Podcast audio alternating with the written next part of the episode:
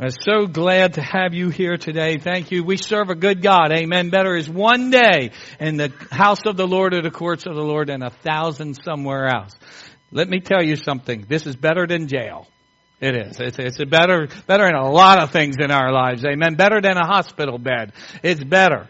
But it's so much better than so many things, all joking aside. So much better to be in the house of the Lord. I want to read to you a psalm that you're going to recognize, or many of you are. You're going to appreciate this psalm um, as we look at it today. Again, uh, you, I, I'm asking those of you who are familiar with it not to allow your mind to say, okay, been there, done that, and check out. Don't check out look again with me at the 100th Psalm, Psalm 100, and see the words there, and we'll be considering this for our message this morning. In Psalm 100, a psalm for giving thanks. Shout for joy to the Lord, all the earth. Worship the Lord with gladness and come before him with joyful songs. Know that the Lord is God. It is He who made us, and we are His. We are His people, the sheep of His pasture. Enter His gates with thanksgiving and His courts with praise.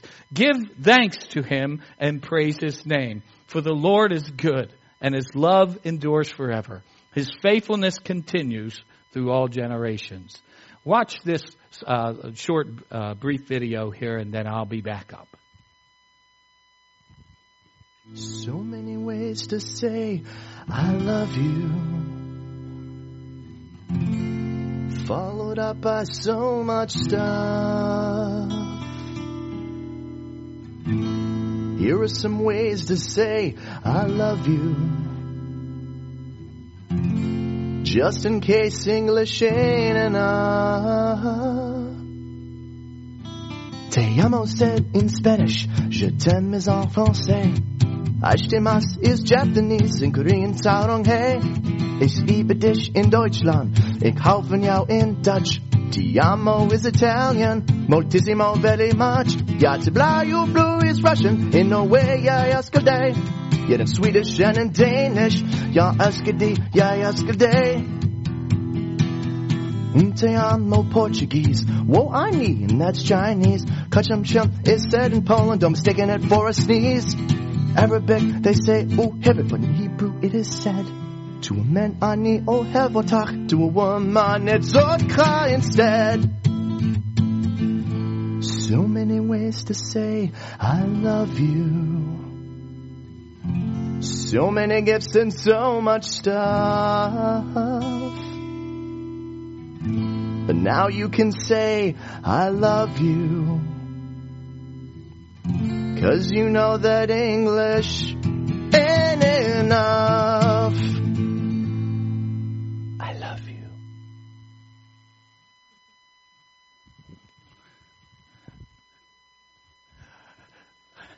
How good are you at saying I love you? what about the God?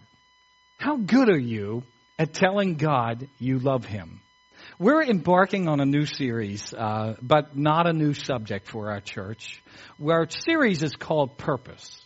And I want you to know that despite rumors to, to the opposite, we try around here to organize what we do for a purpose. We try to do what we do because there is a reason for us doing it, if that's making sense. I'm not articulating this very well, but we try whenever we are doing whatever we do to fulfill a purpose uh, for existing. There's a reason why this, why we are a church, why this family exists. And we have some core values in our hearts. We have a purpose that we believe God has given to us. And there are some things that, um, as your leader, I guess, I have brought into uh, this particular church some things that have become core values for us. So much so that we have gone and, and printed up some signs love, grow, serve, and reach. And we have them outside of our church.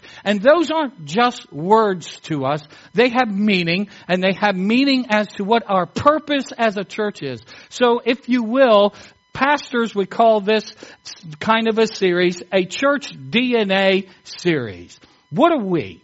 Who are we? And, and what do we do and how do we, why do we exist and why do we do what we do? I think once in a while we need to revisit these words, love, grow, serve, and reach. There's reason to what we are doing here. There's reason for what we are, are trying to accomplish as a body of believers. In this church, we hold to the importance of worshiping the Lord God.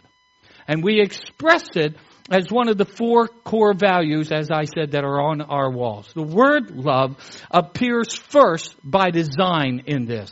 It says that first and foremost, we desire to love God back here in the Gospel Chapel. Now, can I please ask you again, as I have said to you before, and repeat this to you, can I please ask you to put to rest whether or not God loves you? My goodness, what more could he have done to prove his love for you?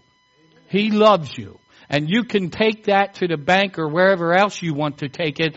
There's not a question as to whether God has love for you, whether you mean something to God, whether He values you. He gave His Son for you. He loves you with an everlasting love. And I will remind you, as I've said several times before, God's abilities and capacities for love are so much beyond ours, it's ridiculous to ever think God can't love me.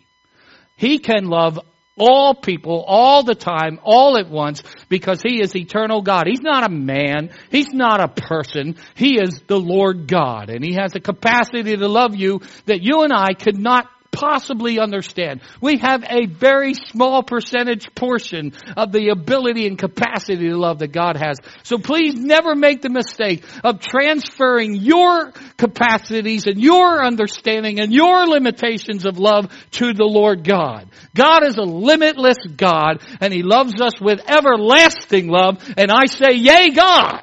I'm glad that He loves me that much and I praise Him that He is that kind of God. And so when we talk about love here in our church, we never question the fact that God loves us, but we feel obligated in our hearts to love God back well. And it's something that we are trying to do and we want to do. Gary Chapman wrote a book and it was for couples, so you know he's a counselor and a Christian counselor and the book's uh, title is The Five Love Languages. And in the book, Gary identifies languages of love. And here's what the five are if you haven't read this book, I think most of you have. They're, they are quality time, words of affirmation, gifts, acts of service, and physical touch. And Gary asserts that all of these languages need to be involved in relationships, especially marriages. And he says all of these uh, love languages need to exist there, but just because we're wired the way we are, people value certain of these languages above and respond better to uh, these languages one above the other. For example, most women that I know would say that they, as as far as the way that their spouse or or their their loved one, or even their children, can say "I love you," the way they can communicate it is through quality time and acts of service. That's not all women, but most women want that. My wife wants that. She wants me to be around her. I don't know why. But she likes quality time with me. So what that doesn't mean, and I had to learn this, it took me 38 years. That does not mean me sitting in front of a TV set watching TV while she's in the same room. No, no, that's not quality time. No, what that means is there's time that her and I are focused on one another and we're enjoying one another's company and we're doing some things that Darlene enjoys and I enjoy and we do things together simply to be together because she just loves being with me. I'm kind of irresistible to her, sort of like catnip to a cat. I don't know why, but that's the truth. The other thing that says I love you to Darlene is acts of service. So if I really want to, to get my wife thinking, man, my husband loves me, then all I have to do is do the dishes without her asking me to. And that says, I love you. You shouldn't always do the dishes. I, I live here too. And because I love you, sweetheart, I'm doing these dishes and sacrificing and burning my hands in the hot water. Or if I were to, on an off chance, make the bed for her, or say, wait a minute, put that vacuum away, sweetheart, it's my turn to do that. That's how I communicate to Darlene, I love her. And I, you know, everybody has to find their own rhythms in their, their relationships and their marriage. And for Darlene and I right now, we're in a season where she likes the store tour. Okay, let me explain to you. That's quality time for her. And so on our day off, which tends to be Friday, I know that I can look forward to spending time with Darlene going from the, the ReStore to the Salvation Army thrift store and to any other thrifty kind of cool secondhand kind of thing store that she wants to go to. That's quality time for her.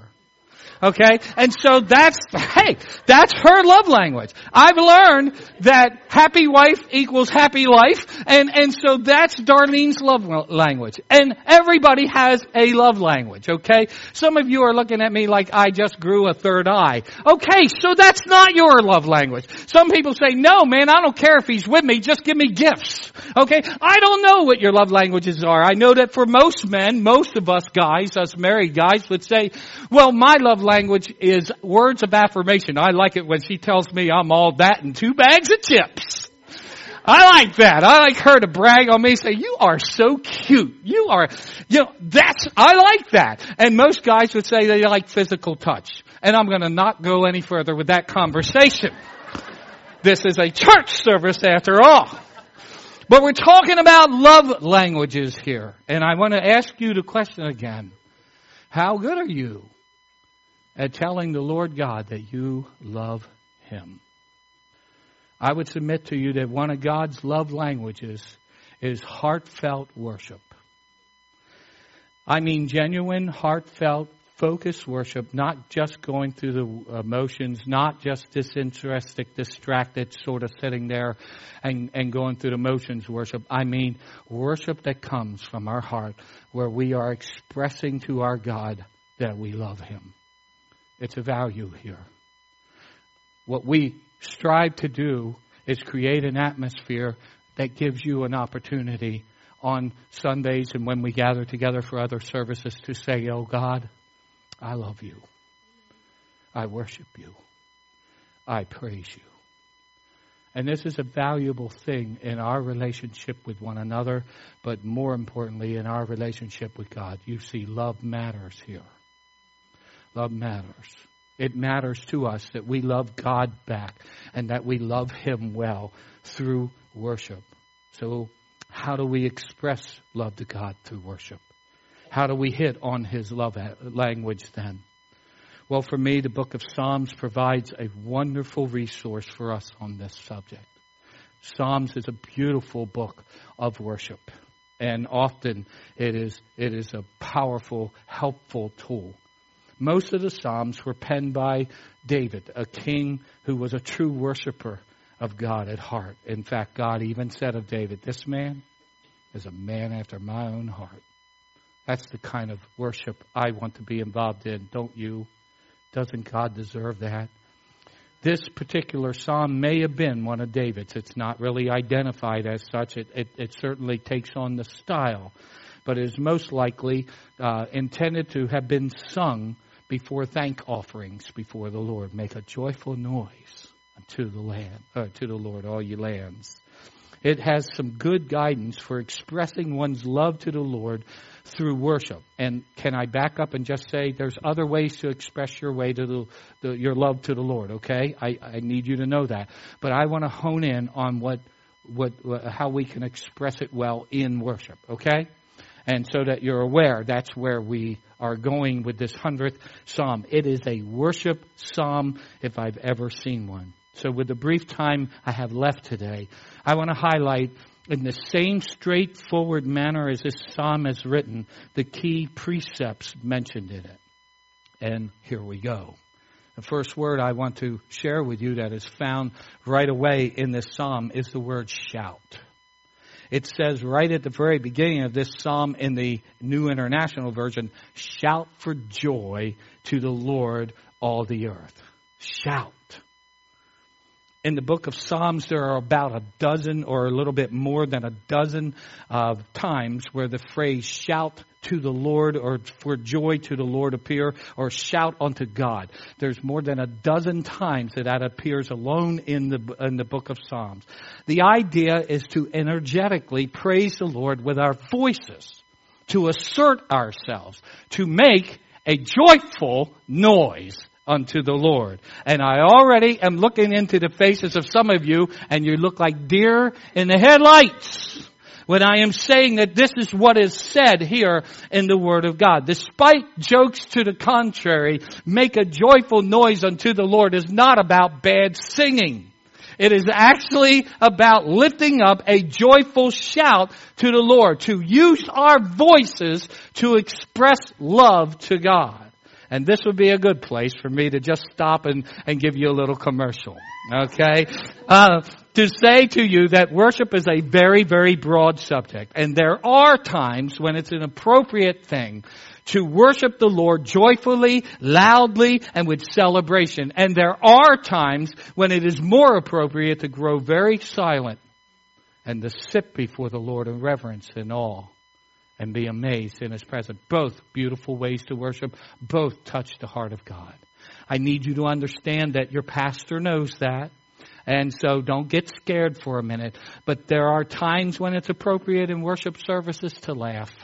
And there are times in a worship service when the appropriate thing to do is to weep before the Lord.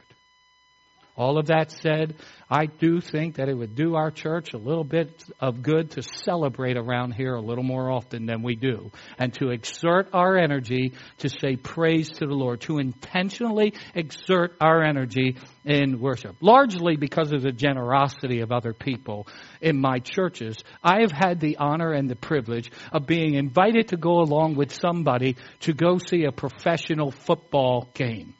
Let me tell you, if you want to, to strike on my love language, take me to see the Redskins play. Oh yeah! That's my team, and you know that, and you know I suffer greatly because they're my team. Don picks on me all the time, Pastor Don, because he's a, a, a Green Bay Packer fan, and they're, they're a better team than my team, but so be it.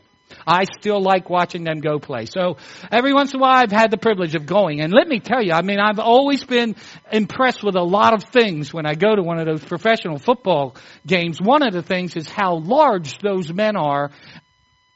I was afraid she's going to hit me there. How large, I thought I, I messed up on my love language right there. Stepping up and going to hit me with the kid or something.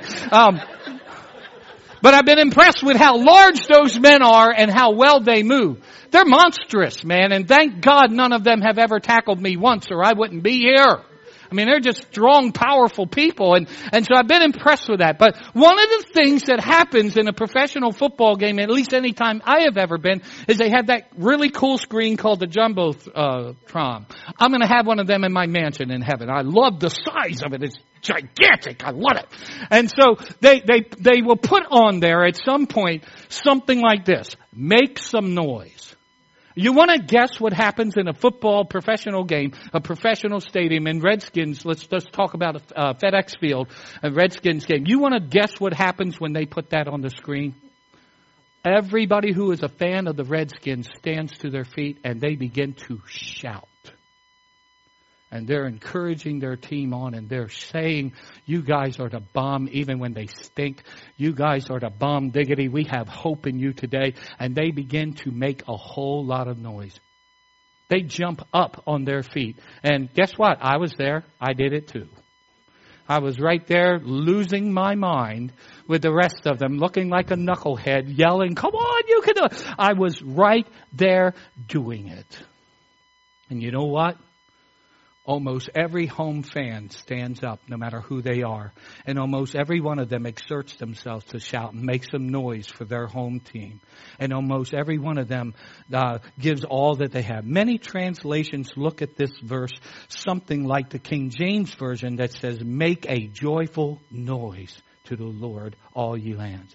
And it's telling us, as I said, to, to exert ourselves and to use our voices to praise God. And I'm going to say it once in a while, it's an okay thing to do. Once in a while, it's all right to use your voice to say, praise you, Jesus. And once in a while, it's all right to even shout to the Lord.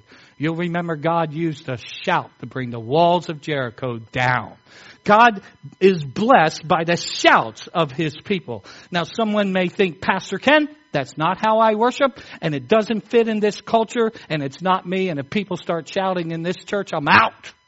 Going, I'm, lo- that's, I'm uncomfortable. But here's what I want to say to you lovingly, kindly. My Bible still says, shout to the Lord, all ye people of the land. It is fitting to lift up shouts of praise to the Lord in a sports arena. It should be fitting once in a while when God is good. And let me think, last time I checked, He's good all the time. We should be willing to shout once in a while and give Him some praise and glory. Someone may say to me, it makes me uncomfortable when someone shouts, but it's still in the Bible, my friends, and I'm, we're not here to make each other uncomfortable, and I'm not asking you to be a big phony and a fake, but once in a while it's okay if somebody gets a little bit of enthusiasm, even in a white church full of a bunch of Pennsylvania Dutch people, to once in a while say, praise God, He's worthy, He's a good God, and He's worthy of praise. It's okay. And guess what? It's a love language to God. When we lift up genuine, heartfelt, God, you're good to me. I praise you. I lift up my, my praises to you and you are worthy of this praise. Once in a while, if we do that, that is a blessing to the Lord. And I'll get to that in just a minute. I think once in a while, it would be a good thing for our church to just kind of lose our dignity once in a while.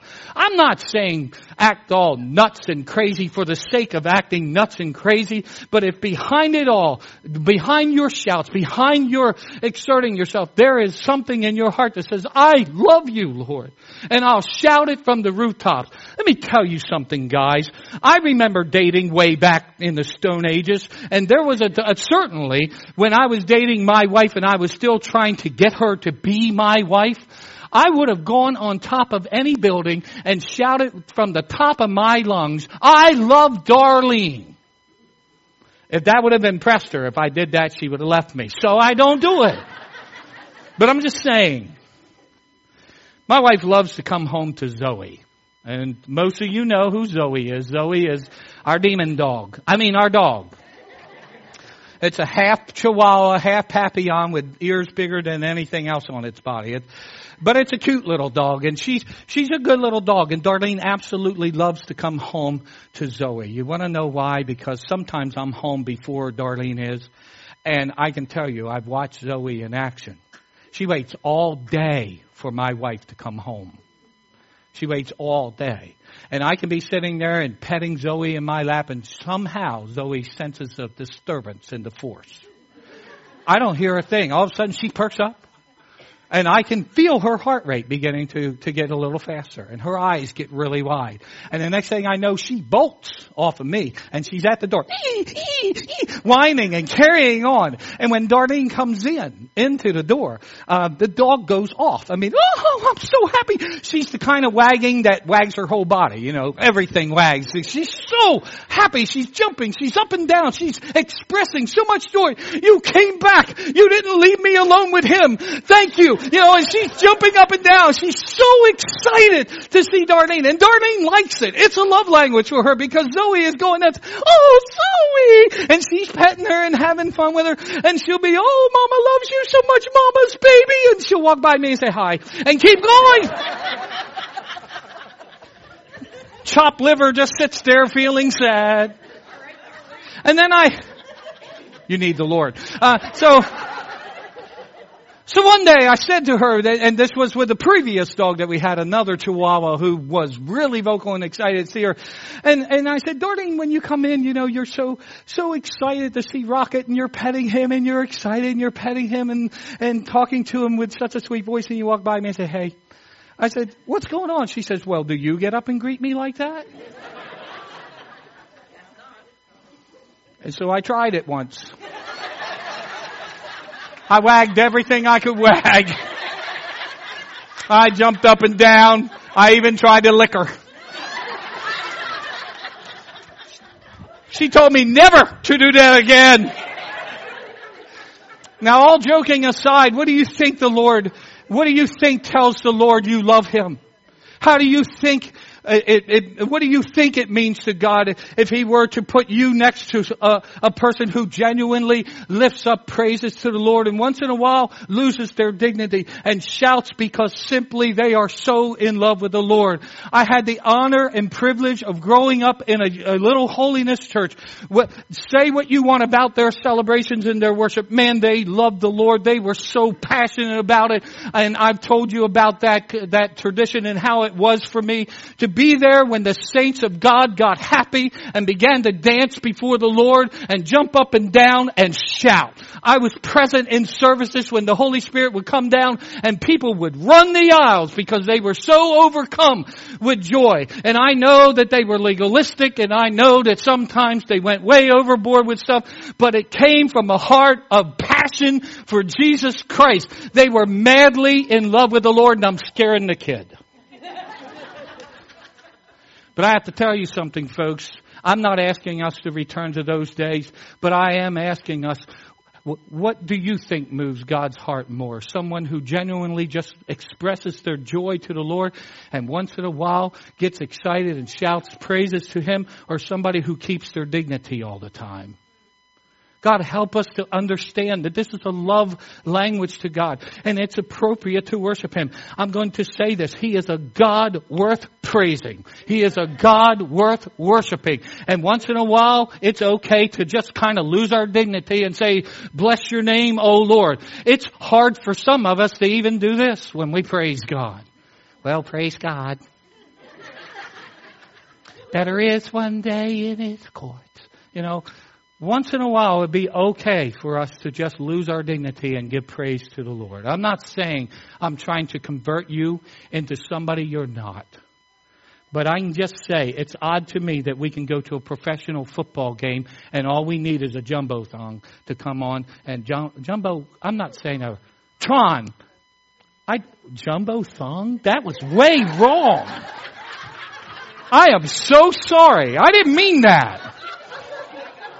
I'm having a bad day here. Tron. Jumbo Tron. I might be having a stroke up here. I'm not sure. But anyway. But all we need on a football field is some sign that says make noise and we'll go nuts. God help us Christians. God help us if that's what it, if that's how we are geared that we can't come into a church once in a while and freely express our worship to the Lord. Amen. Amen. All right, I'm moving off that subject because I'm getting in trouble and I'm making you all laugh at me too much.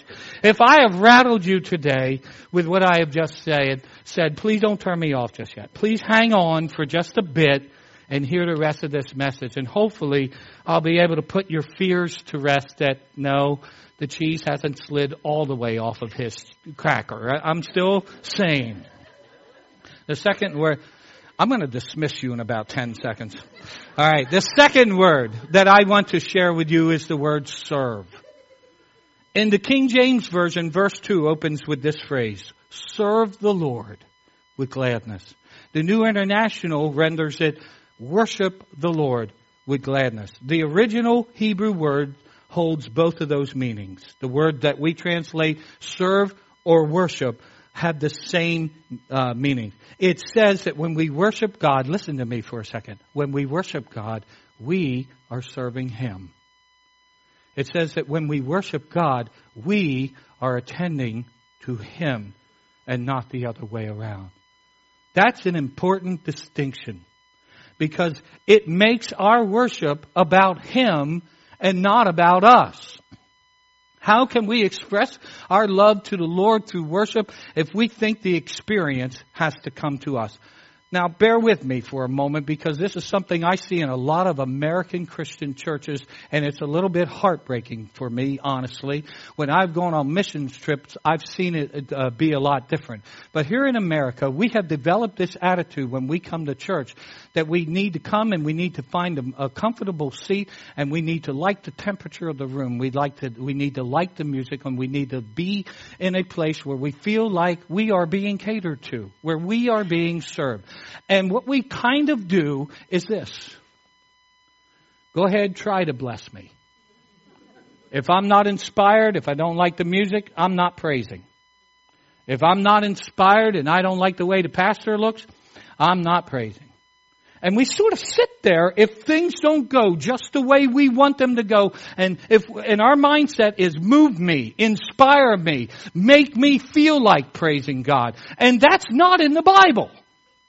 I want you to know that this psalm says no. Our attitude should be, I'm going to church and I'm taking the opportunity I have to serve my God with worship. Let me just put it to you this way. God has served you all week long. God has provided for you. He has blessed you all week long. He's loved on you all week long. He's done things for you and kept bad things from happening to you all week long. God has expressed His love to you. And now when you come into a worship service, you have an opportunity to serve Him. You have an opportunity to worship Him. Shame on us sometimes we come to church and we don't worship because we haven't been inspired. And I, I'm, I'm telling you, this breaks my heart when I hear people say, well, I don't get fed. Well, I want you to, I want you to, to hear me for a second. Being fed is not the responsibility of the church. Eating is your responsibility. The church's responsibility is to provide an atmosphere where the food is out there you still have to pick it up and eat it. And in worship, it isn't bring it to me and make me inspired and move me until I actually feel like worshiping God. No, this says, serve the Lord with gladness. Worship Him with joy in your heart. So I love this verse. It reminds me that worshiping God well isn't dependent on my mood. Well, praise the Lord because some days I get up and I'm having a bad hair day. Some days that happens to me. Some days I'm not in a good mood. And every once in a while, I'm not in the mood to jump up and say, well, bless God. I mean, we all get there. But this is my chance when I'm together with you for me to serve God through worshiping Him. And He's worthy, isn't He? Doesn't He deserve it no matter how bad things are going in your life? God's still good. He's still a great God. He's still God. And He's worthy to be praised. And oh, I pray that God will help us with this. We come to serve Him. We come to praise Him. It's in this precept where it is all about Him, not to us. I'm sorry, Lord, for the thing I made it. I'm coming back to the heart of worship. And it's all about you. I'm sorry, Lord, for what I've made it. I'm sorry that I'm expecting people to inspire me before I'm willing to worship you. It just doesn't even make sense that the King of the universe, the creator of it all, has to inspire us. What he is, is inspirational enough. And he's a worthy God. Notice this psalm doesn't say to shout because we have no problems. Amen? Doesn't tell us to do it when, when, when things are all going well, it's good to shout. That's not what this psalm says. It just says, come to the house of the Lord ready to serve him. And I'm just going to say, what this precept teaches us is to look past what's going on in our lives and look at the Lord and worship him because God is good anyway. And he deserves our praise. That's certainly the attitude that Paul and Silas had when they were wrongfully arrested, beaten to within an inch of their lives, put uh, just about naked into a, a stench hole of a dungeon at the very bottom where it's cold and smelly, where all the human waste had, had drained down into, sitting them in that. And from there, they began to worship the Lord. Why? Because they served the Lord with gladness. They, they praised the Lord. This precept says don't come into a worship service to be moved, stirred, fed, or inspired. Come to serve the Lord. Come to worship Him with gladness. Make it about Him, not an experience, not about a tradition, not about anything else. Love the Lord back through worship. So concept one is shout. Concept two, serve. Here's the third precept that I want to share with you. Sacrifice. Know that the Lord is God. It is He who made us. we are His. We are His people, the sheep of His pasture. Enter His gates with thanksgiving and His courts with praise. Give thanks to Him and praise His name. For the Lord is good and His love endures forever. His faithfulness continues through all generations. This precept is a little less direct in this particular portion of scripture, but it is at least alluded to. It's the concept of sacrifice of praise. It's mentioned directly in Jeremiah chapter 33 verse 11 and in Hebrews chapter 13 verse 15. I'm going to start with verse 11 and, it, and verse 11 is a continuation of a thought of, of Jeremiah, but let, you'll see that I, I underline for my own purposes here something in that verse. The voice of joy, the voice of gladness, the voice of the bridegroom, the voice of the bride, the voice of those who say, praise the Lord of hosts for the Lord is good. His mercy endures forever. And of those who will bring the sacrifice of praise into the house of the Lord. For I will cause the captives of the land to return as, as of at the first, says the Lord. Now over to Hebrews chapter 13, uh, verse 15. Through Jesus, therefore, let us continually offer to God a sacrifice of praise, the fruit of the lips that openly profess His name. As I said, everyone has bad days. Everyone has those times when, those seasons in life, when things are hard, when things are difficult. Everyone has times when they don't feel it or when they're not excited. Last week we had standing before you somebody sharing a testimony of a deep trial that he went through. He was diagnosed with stage four pancreatic cancer. He went through, they, the couple went through terrible financial pressure. They, those weren't fun days. Those weren't happy days. I'd say this if he were here today and, and he happens to be away on a holiday, but I would say one of the things that I love about Joe is through it all, he kept his smile. He kept his praise. He would play the keyboard sometimes with one hand so that he could lift the other to praise God with. Not because things were going well. That's a sacrifice of praise. He did it because God is worthy of our praise. He offered the best he had to give to God through his sickness and he offered the best praise he knew how to give in spite of the fact that things weren't going his way. And that's a sacrifice of praise. And that's what this psalm is saying. Know that the Lord is God. He's still on His throne, so He deserves our praise. Amen. Lift it up when it's hard. It's easy to praise God when life is easy. It's easy then. It's when you're down in that valley, when you're struggling, when your emotions are wrecking you, when everything else is not going well, that you still, instead of whining and complaining, which is what I will do sometimes, stop and say, God, you're still a good God. You're worthy of my praise. Thank you. And I, will you hear me for just a second? I am not advocating when you are going through a trial, something very hard, something very difficult, somebody breaks your heart or whatever. I'm not saying that you run around and skip like you are happy and joyful about that. But you can always bring gladness to the house of the Lord because of who God is. Okay? I'm not saying you deny your problems. I'm not saying you ignore them. I say praise God because God is worthy anyway. That's what this psalm is about. We're talking about loving God back. We're talking about being a people who recognize God as worthy of the best that we can do. And this is important to us here. This is something we want to be. We want to be a joyful, grateful, worshiping house of God. I want people who walk into these doors feeling broken and lost to say, wow, Look at all of these people joyfully worshiping God. I want that.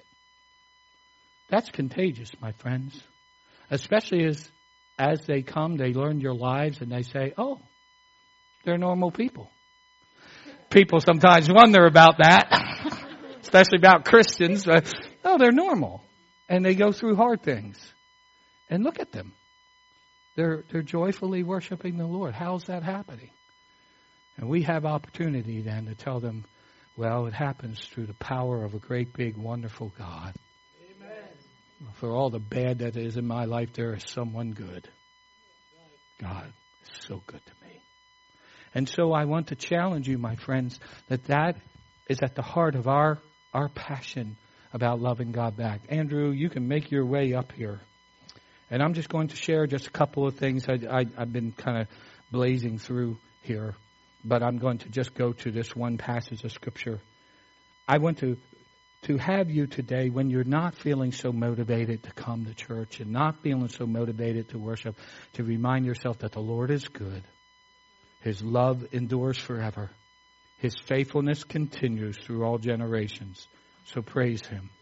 Do you wish your church was more attentive to your needs and that people were more friendly to you and that your spouse was better looking and your pastor was more interesting and less long winded? Praise God anyway. I'm making jokes a little bit here, but listen, a sacrifice of praise is an appropriate thing for the Lord. Lift it up. Let Him hear it. Let Him know, God, you are a good God. And so I just want to challenge you. Be the Christian in this particular church whose worship is inspirational. Here's the last thing. I'm going to wrap it up with this. It only takes one or two.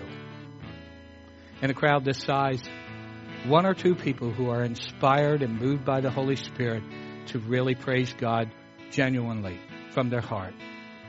As they begin to do that, boy, it lifts the spirits of the whole church. I've seen it over and over and over again. And sometimes it's just downright inspirational. I joke a lot about this, but if I'm driving on a long car trip and I tend to go a little bit over the speed limit when I drive, go ahead and laugh. I tend to go down the road, I usually about seven, eight miles over the speed limit when I'm on a long trip until somebody inspires me. If I'm going about seven or eight over and I'm tired and, and I'm driving down the road, I'm just being real here. I'm telling you who I am.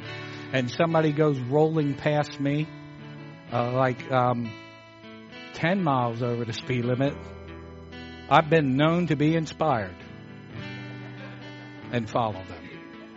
I'm not advocating it. I'm not saying it's right. I'm just saying I'm a person who gets inspired. More importantly, I've been in church services and there have been days that I've gone to church with a burden, with a hurt. And I've sat there and I've been close enough to somebody who got moved by the Spirit. And again, if you don't mind me hearkening back to the days when I was a kid and I would see somebody get blessed. And I don't know how, but suddenly the Holy Spirit would bless me and I'd be very, very blessed. and I'd have to start shouting and praising God. It only takes a few people to worship with all of their heart, to inspire broken people and hurting people to begin to praise God.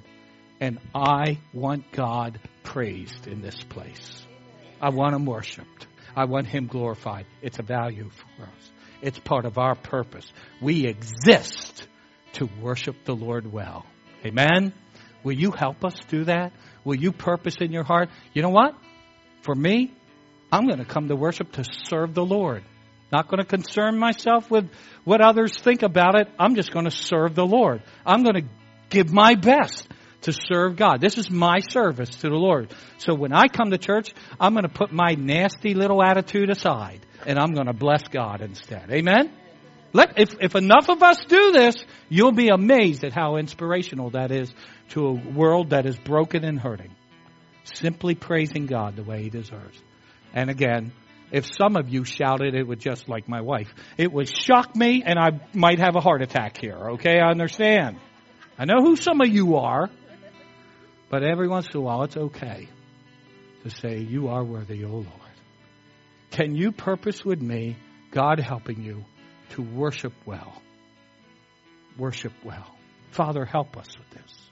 I know I've had a little fun with this and I've tried not to in any way be disrespectful to you because this isn't a little subject. This is an important part of living out our life for you. So I pray that you will challenge us that we would be a people in a church that worships our God in a worthy manner. I just know one day we're going to see you face to face. And I don't think people will have their dignity then, Lord. I think people will shout. I think when Jesus comes out, the King of Kings and Lord of Lords before us, we will worship and praise your holy name. And Lord, we're sorry. We're sorry for the mess that we make out of worship. We're sorry, Lord, for the things we've created it to be. Oh God, just, just take a hold of us and lead us to worship you as you deserve because you'll work in that. You inhabit the praises of your people. Bless us now as we leave here and inspire us to serve you in Jesus' name. Amen.